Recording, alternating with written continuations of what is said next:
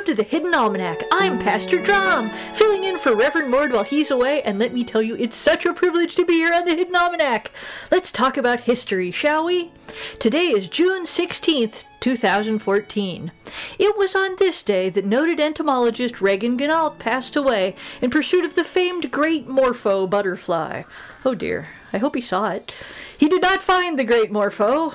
Oh, the great morpho is believed to be extinct or possibly mythical. Gennault, who described a number of species of louse, was not actually interested in the great morpho, but on lice, which he believed would live on this giant butterfly's wings.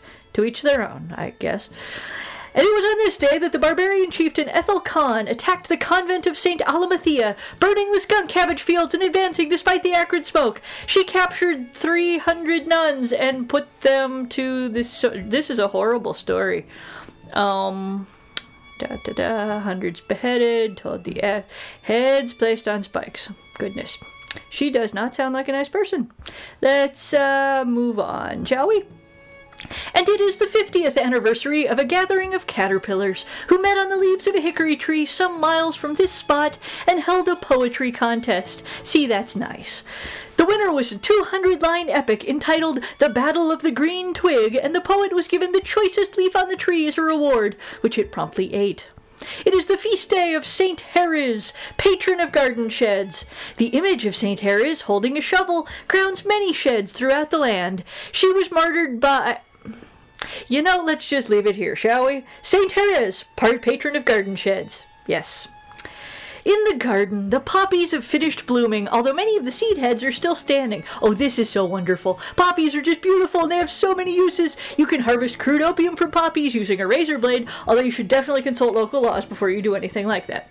Of course, what you harvest isn't very refined, although if you're desperate because civilization has collapsed, it will probably be better than nothing. And you can get poppy seeds from the very same poppies. Those will be excellent on muffins, regardless of the state of civilization or lack thereof. I love poppies. Did you know that poppies were once believed to spring up in the footsteps of the goddess of sleep? Isn't that lovely? The Hidden Almanac is brought to you by Red Wombat Tea Company, purveyors of fine and inaccessible teas. Red Wombat, we dig tea. Also brought to you by Snappy Brand Potato Logs, now bringing you the Snappy Brand Potato Lump for snacking on the go. All the flavor you love, now in lump form. That's the Hidden Almanac for June 16th, 2014. Be safe and have a wonderful day.